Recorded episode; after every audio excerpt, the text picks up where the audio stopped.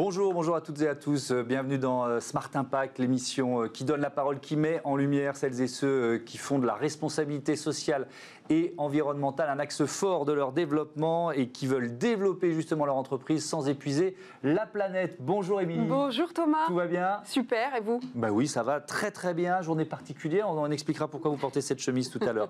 Allez, c'est parti pour le sommaire. L'invité de Smart Impact, c'est Vincent Salimon, le PDG de BMW France. Il va nous expliquer comment ce géant de l'automobile veut drastiquement diminuer ses émissions de CO2 d'ici 10 ans.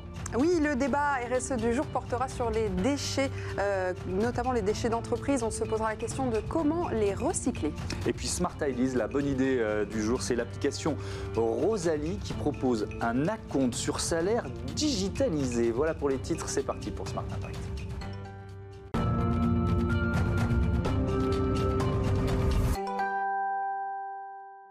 Bonjour Vincent Salimon, bienvenue. Bonjour Thomas. Vous êtes donc, Bonjour Émilie Kovacs. euh, vous êtes donc le, le PDG de BMW France. Votre groupe a produit euh, l'an dernier au niveau mondial euh, 2 500 000 véhicules. Ça donne une idée de votre impact euh, écologique, des responsabilités qui sont euh, les vôtres euh, aussi. Co- comment vous vivez le fait d'être dans une entreprise qui est un peu forcée à la mutation d'une certaine façon? Parce que effectivement, on entend, on a, ce, euh, euh, qui, veut modifier nos comportements, la mobilité, et souvent on pointe du doigt qui? Les constructeurs automobiles. Comment vous le vivez ça? Alors je le vis très bien. Je le vis très bien pourquoi? Parce que c'est un, challenge et une vraie opportunité. Et il est vrai qu'aujourd'hui, le milieu de l'automobile, on va par- parler de l'automobile, on va parler de la mobilité. En fait, cette mobilité vit une révolution et le fait d'être dans un groupe fort, puissant, qui a travaillé sur la révolution de la mobilité depuis de nombreuses années et qui a travaillé sur la mobilité durable, sur le développement durable de la mobilité depuis de nombreuses années, puisque la première direction du développement durable que l'on a créée dans le groupe, c'était en en 1973. Donc ça nous ramène quelques années en arrière. Mais très clairement, euh, je le vis comme une vraie opportunité. Et, euh, et- on peut parler de mobilité électrique parce que c'est un sujet d'actualité. Nous avons commencé il y a 15 ans le développement de la mobilité électrique. Et aujourd'hui, euh, vous, le parliez, vous, vous en parliez, on, on- on travaille et on se fixe des objectifs très ambitieux et qui vont au-delà des objectifs que nous fixe la, commi- la- la Commission européenne pour atteindre des baisses d'émissions de CO2 significatives. Et pour les années à venir, ce n'est pas une politique court terme, on se fixe des objectifs sur 10 ans. Et alors, pour atteindre ces objectifs, euh, il y a évidemment euh, la, la consommation des voitures, mais il y a aussi presque la conception, ou en tout cas l'impact de vos usines. Comment vous travaillez? Parlons des usines, tiens. Qu'est-ce que vous Alors, faites dans vos vous usines? avez entièrement raison. Aujourd'hui, quand on parle de mobilité et d'émissions de CO2, on parle essentiellement de la consommation à l'usage de la voiture. Ouais. Et il faut en sortir. En fait, il faut parler de la maîtrise de la totalité de la chaîne de valeur. Et c'est ce que nous faisons chez BMW. puisque C'est-à-dire nous- la construction aussi de chaque automobile. euh, Ça va même plus loin, c'est le réapprovisionnement. C'est Réapprovisionnement. travailler avec nos partenaires, travailler avec nos fournisseurs. Justement, donc vous, vous, vous choisissez, euh, vous contrôlez vos fournisseurs. Comment ça se passe Vos partenaires économiques? Alors en fait, on contrôle personne, on n'a pas de fournisseurs, on a des partenaires. On travaille avec des partenaires et, et effectivement, on essaye de rapprocher en Europe la production des cellules pour les voitures électriques. Enfin, on n'essaye pas, on le fait, puisqu'on travaille la production des cellules. Vous savez que ce sont surtout des Coréens, Samsung, et des Chinois. Nous, on travaille avec CATL. Euh, euh, eh bien, il est important de pouvoir le rapprocher pour baisser les émissions de CO2. Et c'est ce que nous faisons, puisque nous avons passé un accord avec notre partenaire qui investit en- dans une usine en Allemagne. Mais simplement pour, pour synthétiser, en fait, très clairement, pour BMW, premium et responsabilité, premium et développement durable vont de pair. On ne peut pas les séparer. Je repose Donc- la question sur Ouais. l'usine, pardon de vous interrompre. mais dans une usine, concrètement, qu'est-ce que vous avez modifié déjà et qu'est-ce que vous pouvez encore améliorer pour que l'impact carbone d'une- de la construction, de la fabrication euh, baisse? Alors c'est très simple. Le premier point, et c'est déjà en place Mmh. dès 2020, c'est que toute l'électricité de l'ensemble de nos usines du monde est renouvelable. Aujourd'hui, nous, travaillons, nous ne travaillons qu'avec de l'électricité renouvelable. En 2010, avant le lancement de notre véhicule électrique, la BMW i3, nous avons créé une usine ex nihilo qui est complètement autonome en termes énergétiques. Elle a quatre éoliennes qui fournissent l'électricité de l'usine. Donc ce que nous avons fait, c'est ça, et on va encore plus loin, et on s'est fixé un objectif de réduction de, des émissions de CO2 de 80% entre aujourd'hui et 2030, et on va le faire aussi avec le digital, par exemple. Aujourd'hui, il, il y a beaucoup de production ou de pré-production de concept cars qui se font de manière physique il faut travailler avec le digital, le numérique, pour pouvoir éviter de produire et d'émettre du CO2, mais de le faire sur des ordinateurs. Concernant les batteries électriques, vous travaillez avec des, fabricants particuliers euh, parce que ça coûte, euh, c'est très polluant de, fabriquer des, batteries électriques. Alors, vous avez raison sur le fait qu'il euh, faut avoir l'approche de la chaîne de valeur globale. Et un exemple, pour un véhicule électrique qui n'émet aucune, aucune émission de CO2 en fait à l'usage, en fait, il émet ce véhicule du CO2 sur euh, le cycle de vie, en fait, sur le cycle de production, d'usage et de recyclage, parce qu'il est important de penser euh, au recyclage. Euh, et, il faut savoir que 40% des émissions de CO2 d'un véhicule électrique sont liées à la production des cellules de la batterie. Donc ce que nous faisons aussi avec nos partenaires en amont, avec les fournisseurs, c'est que nous avons signé un accord de 2 milliards d'euros avec Northvolt une société, un partenaire suédois, qui ne produit des cellules de batterie qu'avec de l'énergie hydraulique. Donc émission Et ça, c'est l'avenir euh, chez BMW. Euh, bientôt, il n'y aura que des, véhicules euh, électriques? Alors, à l'avenir, il n'y aura pas que des véhicules électriques, mais effectivement, on a une stratégie. Pour resynthétiser encore une fois, on va baisser nos émissions de CO2 de 30% sur les 10 années à venir. On va le faire via la production, vous l'avez dit, c'est 80%. On va le faire via les fournisseurs, les partenaires, j'en ai parlé, l'accord avec Northvolt, ça va peser 20% à peu près de baisse d'émissions de CO2. Et on va baisser de 40% les émissions de CO2 à l'usage. Et comment allons-nous baisser de 40% les émissions de CO2 à l'usage? C'est via le mix, et vous avez raison. En 2030, on prévoit que 50% de nos ventes de véhicules soient électrifié, pas uniquement électrique, aussi de l'hybride rechargeable. On pourra en reparler parce que ça dépend de l'usage. Euh, mais 50% de véhicules électrifiés, ça veut dire que 50% de notre gamme sera encore euh, des véhicules thermiques. Et il faut travailler sur l'efficience des véhicules thermiques. Et on travaille dès maintenant, puisqu'on va baisser nos émissions de CO2 de 20% cette année.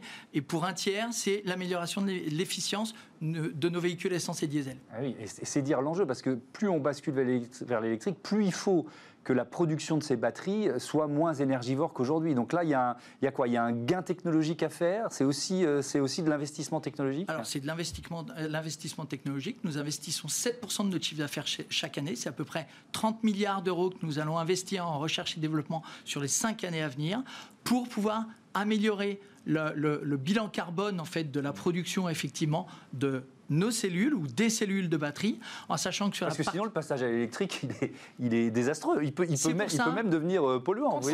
C'est pour ça qu'il faut vraiment avoir une approche de A, la matière première, à Z le recyclage mm. en passant par la route.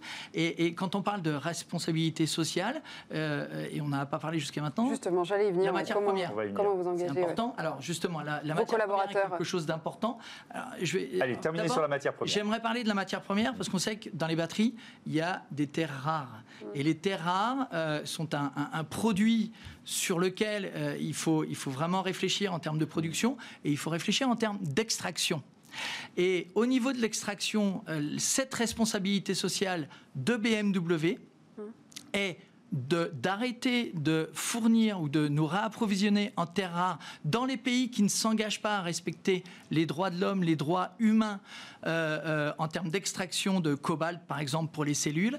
Et nous avons signé un accord uniquement, nous réapprovisionnons, et là c'est le partenariat avec les fournisseurs, nous n'achetons le cobalt que dans deux pays, l'Australie et le Maroc, plus au Congo, parce que ces deux pays sont les deux seuls pays à s'engager à respecter les droits humains en termes d'extraction de terres rares. Donc c'est important, il est important d'avoir une stratégie de développement durable, mais il est indispensable également d'avoir une stratégie de responsabilité sociale. Oui, après d'autres vont vous dire qu'il va falloir compenser euh, euh, les trajets euh, d'avion entre ces pays-là pour vous fournir. Vous y pensez de, On n'a pas, poursuit, on n'a pas de cobalt en France, donc il faut bien aller à l'étranger. et en l'occurrence, le Maroc n'est pas très éloigné, l'Australie est plus éloignée, mais il faut aussi accompagner les pays en voie de développement et le Congo. Et c'est pour, pour ça qu'on travaille avec des ONG qui mettent en place des plans d'action pour pouvoir faire en sorte que le Congo puisse mettre en, euh, mettre en place des, des systèmes d'extraction qui respectent les droits humains et le développement durable euh, dans le cadre de l'extraction du Alors, cobalt. Euh, L'engagement social, justement, BMW, c'est 126 000 salariés dans le monde et euh, 6 600 salariés en France, c'est ça? Alors, Comment, Quelle est votre politique sociale euh, chez BMW Alors, en fait, on a 6600 salariés en France, 1000 directs, effectivement, ce sont les employés du BMW Group. On a une activité d'importation des marques BMW Mini et BMW Motorrad, le deux roues aussi, c'est important euh, pour la mobilité. Et ensuite, on a 5 à 6 000 collaborateurs dans le réseau de partenaires, de concessionnaires. Et donc, très clairement, on est en avance, en fait, on souhaite être euh, au, plus haut niveau de, de- la relation sociale et du développement social de nos collaborateurs. Et je vais juste prendre un exemple qui malheureusement est d'actualité, mais il est important d'anticiper ce genre de choses. Nous avons signé un accord collectif de télétravail, non pas le 11 mars euh, 2020 avec les représentants du personnel, mais il y a deux ans. En 2018, on a commencé à mettre en place le télétravail dans nos bureaux et avec nos collaborateurs euh, parce que ça fait partie des nouvelles méthodes de travail, parce que ça renforce l'efficacité du travail, parce que le bien-être est quelque chose de très important pour nous euh, et parce que ça permet d'aller chercher des talents. Euh, donc très clairement, le- cette, cette responsabilité sociale est, est implémentée en France. On est en open space, on vient d'investir 100 millions d'euros dans un nouveau siège social dans lequel nous avons emménagé le 15 février. Euh, euh, nous sommes en flex office aussi. Nous étions en flex office parce qu'on a arrêté suite à la crise actuelle. Vous comprenez pourquoi. Mais, mais très clairement, le bien-être au travail et l'équilibre vie perso, vie professionnelle est quelque chose de très important pour nous. Merci beaucoup. Merci beaucoup. Vincent Salimon pour euh, toutes ces informations. C'était passionnant. À bientôt sur euh, Bismart. Tout de suite, euh, notre débat du jour sur la gestion des déchets en entreprise. On aurait pu vous poser une question là-dessus. J'aurais pu en parler.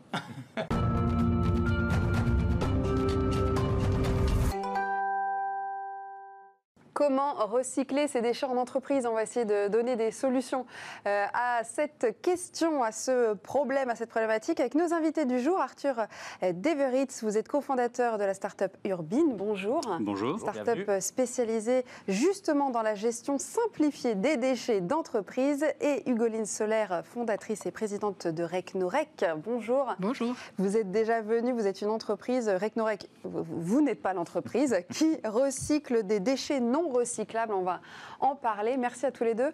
Alors, comment fait-on pour euh, euh, recycler de manière euh, simple en entreprise? C'est une question très large. On va peut-être commencer par un chiffre. Chaque euh, année, les entreprises produisent 700 kilos de déchets hors euh, construction, parce que c'est beaucoup plus. hein. Euh, Ce sont les chiffres de l'ADEME de ce mois-ci. Est-ce qu'il y a une, donc une, une forte diminution hein, de- de- depuis 10 ans, hein, puisque euh, on voit qu'il y a euh, Une baisse de 8%. une baisse de 8%, absolument, merci Thomas. Euh, c'est encourageant selon vous? Euh, oui, c'est encourageant. Ce que l'on voit, c'est que les entreprises continuent de produire euh, 90% des, des déchets produits en France. Oui. Euh, le BTP représente 70%. Alors, c'est majoritairement du gravat, donc ça pèse lourd. Mais quand même, le reste des entreprises, industrielles et, et tertiaires, euh, produisent deux fois plus de déchets que nous, les ménages. Donc, on parle beaucoup des déchets des ménages. Il faut s'attaquer à ceux des, des entreprises également, c'est important. 568 kilos, hein, les ménages. hein. Euh, exactement. Ouais. Exactement. Ça, c'est la production par ménage et par an. Oui, Exactement, merci Thomas. Donc, donc si, euh, si les entreprises sont les principaux producteurs de, de déchets, euh, les politiques publiques devraient les cibler prioritairement. Est-ce que c'est le cas? Euh, c'est pas forcément le cas. Il faut voir que la, la gestion des déchets pour les ménages est Mhm. simplifiée puisqu'elle est organisée par, euh, par les collectivités, euh, avec un bac jaune que l'on connaît et, et d'autres bacs pour les ordures ménagères. Pour les entreprises, euh, c'est plus compliqué. Elles ont affaire à un marché privé avec beaucoup d'acteurs privés. Elles doivent faire leur choix parmi ces acteurs privés et elles ont la responsabilité juridique de la gestion de leurs déchets. Donc pour elles, c'est un enjeu de coût euh, parce qu'elles elles le payent, contrairement aux, particuliers. C'est un enjeu de- de- d'environnemental, c'est un enjeu de qualité de vie au travail et euh, c'est un enjeu de réglementation. Donc elles ont tous ces enjeux à, à respecter et elles ne sont pas forcément aidées par les pouvoirs publics. Donc c'est pas super facile pour elles. Pouvoir public qui pourtant donne de, plus en plus de lois en fait pour les contraindre et justement les encourager à, recycler, à trier. le décret 5 flux par exemple. Les, déchets absolument. Hugoline Solaire, vous vous êtes la fondatrice d'une entreprise qui s'appelle Recnorec qui recycle des déchets non recyclables. Donc si en fait justement c'est possible. Est-ce que vous pouvez nous, rappeler justement comment vous avez trouvé ce, cette façon de recycler des matériaux qui a priori euh, étaient euh, perdus en fait, il faut se dire que non recyclable, c'est un, terme qui correspond à la réglementation et qui dit que, euh, la réglementation européenne, qui dit que dans les conditions techniques, économiques et sociales du moment, hein, dans les conditions du développement durable, certains déchets ne peuvent plus faire l'objet de filières, soit parce qu'on a déjà fait des gestes de tri euh, et qu'il en reste, on ne peut plus accéder à, un tri très soigné, soit parce qu'ils sont trop sales, il faudrait les laver, soit parce que c'est des objets qui sont complexes, qui sont composés au sein de, leur matière de différents euh, matériaux et qui nécessiteraient d'être dissociés pour qu'on puisse valoriser les différentes matières. C'est un peu technique, mais c'est très simple à comprendre. Soit encore parce que les filières qui existent pour leur euh, matière sont saturées ou n'existent pas encore pour la matière en question. Donc ça rend cette définition très ouverte et très évolutive et notamment évolutive aux solutions qui se mettent en place au fur et à mesure, soit pour les réduire, ces déchets, arrêter de les produire, soit pour les réutiliser, soit enfin pour les recycler, c'est notre cas.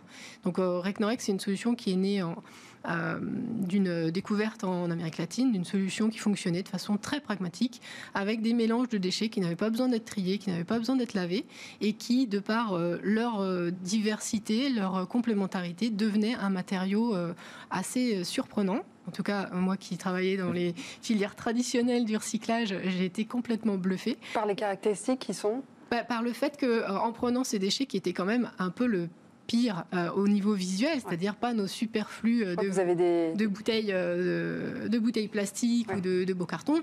on arrivait à faire, à faire des choses assez, assez surprenantes, cohésives, donc c'est-à-dire qu'une matière qui composé je le lève encore un petit peu plus.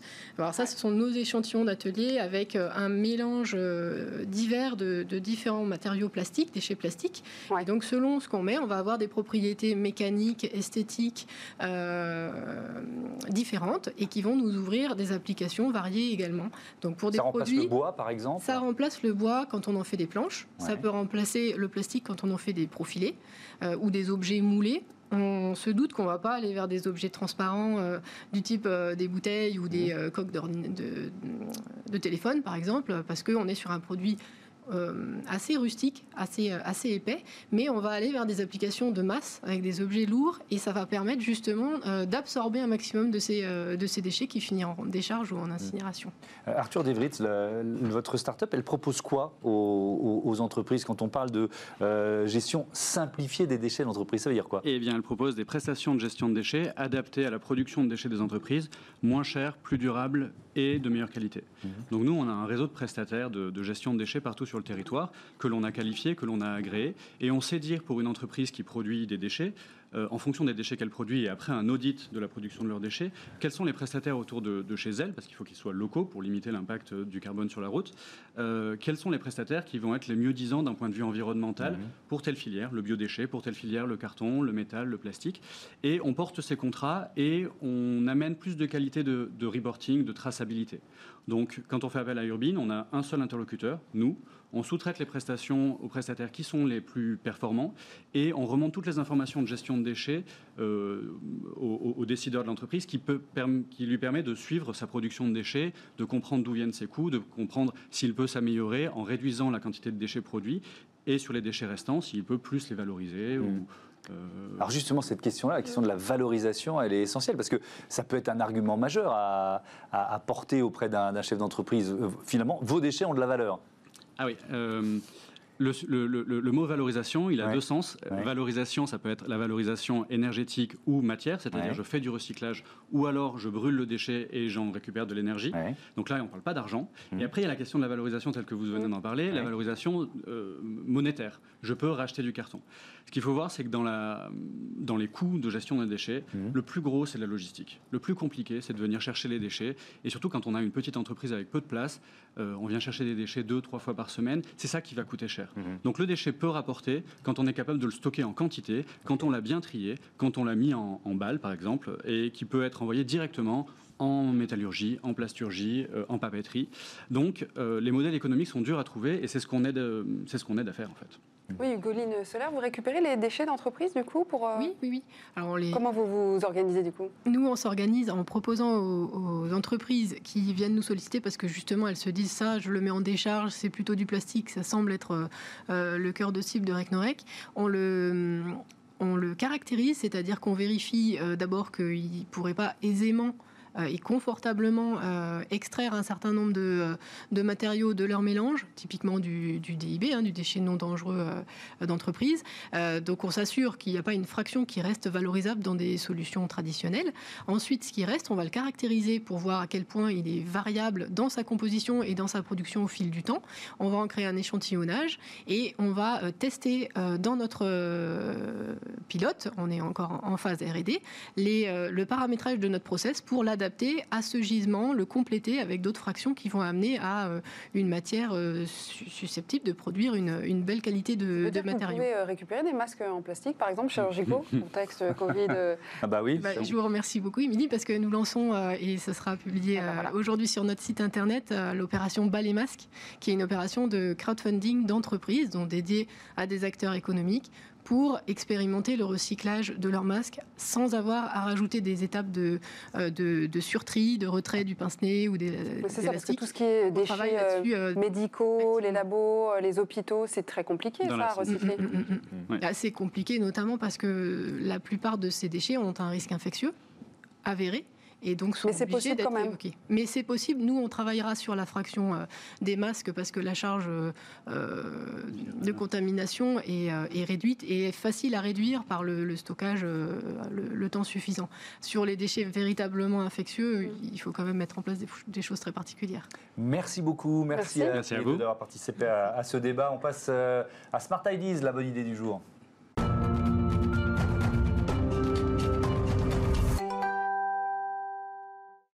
Smart Ideas, la bonne idée du jour, une start-up en pleine lumière. Bonjour Arbia Smithy. Bonjour. Bienvenue à vous, heureux de vous accueillir. Vous êtes présidente de Rosalie, ambassadrice de la French Tech. Également, Rosalie, c'est une euh, application, c'est ça que vous avez créé, un service que vous avez créé il y a, quelques mois, fin 2019. Euh, Alors, euh, en préparant l'émission, on a vu que c'était destiné à améliorer le bien-être financier des employés. Alors, la formule nous a un peu fait rigoler quand même. Oui, on s'est dit, c'est la mode du bien-être, même le bien-être financier? Oui, alors en fait, concrètement, c'est quoi Rosalie? C'est une application en fait qui permet à n'importe quel salarié dans une boîte de pouvoir visualiser son salaire en temps réel. Donc, je suis par exemple un salarié qui est payé 1500 euros à la fin du mois. Mhm. Je consulte l'application, on va dire le 8 du mois. Je vois que c'est j'ai 400 euros, l'équivalent de 8 jours de travail depuis le premier du mois, et j'ai un, besoin urgent tout de suite de 150 euros pour payer, euh, je sais pas, une réparation de mon téléphone ou n'importe quelle autre dépense urgente. Et ben je la demande sur l'application et je l'ai instantanément sur mon compte bancaire. Comment ça marche du coup? Alors en fait, justement, nous l'idée, euh, clairement, c'est euh, permettre avec cette solution-là de disrupter un peu la paye qui est basée aujourd'hui sur la mensualité. Donc la majorité des Français attendent du 30 au 30 aujourd'hui pour justement euh, pouvoir payer en tout cas euh, et gérer leurs imprévus, ce qui les rentre dans des cercles d'endettement parce que quand on a des imprévus, ce qui est le cas aujourd'hui de tous les Français, bah en fait on prend soit du découvert bancaire, donc on dépasse énormément notre autorisation de découvert. Aujourd'hui, un Français sur cinq dépasse son autorisation de découvert au moins une fois par mois. Et ça coûte cher. Et ça coûte cher. Donc quand je demande 150 euros, les Français ne savent pas qu'ils vont payer jusqu'à 80 euros euh, de frais bancaires, ce qui est quand même de la dette importante. Et c'est comme ça qu'on rentre dans un cercle d'endettement où je prends un prêt à la consommation parce que Aujourd'hui, c'est les seules alternatives qui existent en payant des taux d'intérêt importants. Et si en plus je suis, euh, euh, je suis en tout cas capable en fait de l'avoir, et ça c'est pas vraiment évident. Et donc nous, ça c'est le contexte. Mais, mais le service que vous proposez, il faut que l'entreprise soit forcément partenaire. Absolument. donc nous, on a, notre approche et business model, c'est B2B2C. Donc on vend ça plutôt aux employeurs, aux boîtes, comme une prestation de service ou comme un avantage salarial pour le bien-être financier de leurs salariés, une marque employeur positive, meilleure rétention, meilleure productivité, baisse de turnover qui a un coût quand même très important. Et surtout, et ce qui est très important, c'est qu'il faut savoir qu'il y a une loi en, en France qui existe depuis euh, des dizaines d'années, qui impose aux employeurs d'accepter toute demande d'acompte sur salaire le 15 du mois pour 50% du salaire. Les gens ça, savent pas ça. maintenant, 50% des Personne Français ne savent même pas qu'ils ont le droit à ça. Et ça, pour le coup, c'est un process totalement manuel. Mm. Donc, il fait beaucoup de paperasse, euh, qui gérait que ce soit manuellement de la part des employés qui travaillent dans les usines, les boutiques, euh, les, les, on va dire les restaurants, et qui du coup doivent envoyer un recommandé accusé réception pour justement pouvoir demander ça le 15 du mois, alors qu'ils ont une urgence avant, et géré manuellement par l'employeur, parce que derrière, il le gère par des Excel, par des papiers, et avance en plus la trésor. Et donc, nous, on vient avancer la trésorerie pour les boîtes. Mais simplifier tout ce Et processus. simplifier tout ce process qui est complètement digitalisé de bout en bout euh, jusqu'à vraiment une vraie éducation financière carrément pour Alors justement, on va en parler. Il y a quelques chiffres qu'on peut donner, qu'on a trouvés sur votre site. 51% des Français euh, estiment avoir des fins de mois difficiles. Seulement 15% des salariés sentent leur employeur réellement impliqué sur ce sujet. 42% souhaitent des prestations négociées et des prêts, on y revient, euh, accordés par l'employeur. Vous dites que c'est aussi un dispositif d'éducation financière. Ça veut dire Complètement. quoi? Bah, en fait, nous, on, on s'est dit, bah, aujourd'hui, euh, avec toutes les problématiques qui existent, les gilets jaunes, la crise économique, etc., on n'est pas là pour augmenter le salaire, mais on peut aider justement dans le bien-être en fait du salarié en, améliorant la gestion de son salaire. Et donc, comment on fait ça? Déjà, on l'aide avec la gestion des imprévus, en lui évitant les cercles d'endettement grâce justement à notre dispositif d'acompte sur salaire. Et en même temps, on fait de la vraie éducation, enfin, l'éducation financière parce qu'en fait, on a une application avec la techno aujourd'hui. On arrive à rentrer dans le compte bancaire du salarié et lui dire concrètement ce qui lui reste à vivre dans le mois. Donc, euh, tu vois 500 euros sur ton compte bancaire, mais en réalité, il te reste que 200 euros à dépenser d'ici le 30 parce que tu as ton abonnement free qui tombe de 17 euros le 20, tu as ton loyer qui tombe le 30, etc. etc. Et on va justement l'accompagner jusqu'à l'inciter à épargner, etc. Donc, on est complètement dans une démarche totalement positive à prendre la main du salarié pour justement sortir de ces cercles d'endettement et, Et de ce, ce rouge. Quoi. Gratuit pour euh, les salariés? Vous Alors, faites payer comment? Quel on est votre fait payer business model? l'entreprise. Donc c'est ça l'intérêt de cette approche B2B2C parce qu'on estime que c'est dans la responsabilité sociale des entreprises aujourd'hui de faire ça pour leurs employés, surtout que c'est en plus obligatoire dans la loi. Et donc en fait, on, on fait payer l'entreprise juste un abonnement fixe par mois Mm. par salarié. Donc on n'est même pas basé sur un taux d'intérêt parce qu'on sort complètement de ce business model négatif euh, des, des boîtes de crédit. Merci, Merci beaucoup. beaucoup. Merci euh. Avec Bon plaisir. vent à, à Rosalie et bon anniversaire à Émilie Coax. Merci beaucoup, Thomas. oui, bon anniversaire. Vous ne les faites pas. hein. Je ne sais pas quel est votre âge, mais vous ne les faites pas. Je dire. pourquoi cette chemise? Eh ben, c'est une chemise hongroise. C'est un petit clin d'œil à mon papa et à ma maman qui me regardent tous les jours, qui nous regardent tous les jours. que je salue Voilà. Et euh, gros bisous à vous et, et merci Thomas. bah, C'est la moindre des choses. Elle est très jolie cette chemise hongroise. on vous dit à demain. Et on est À demain. à 9h, midi et 20h30 sur Bismart. Salut.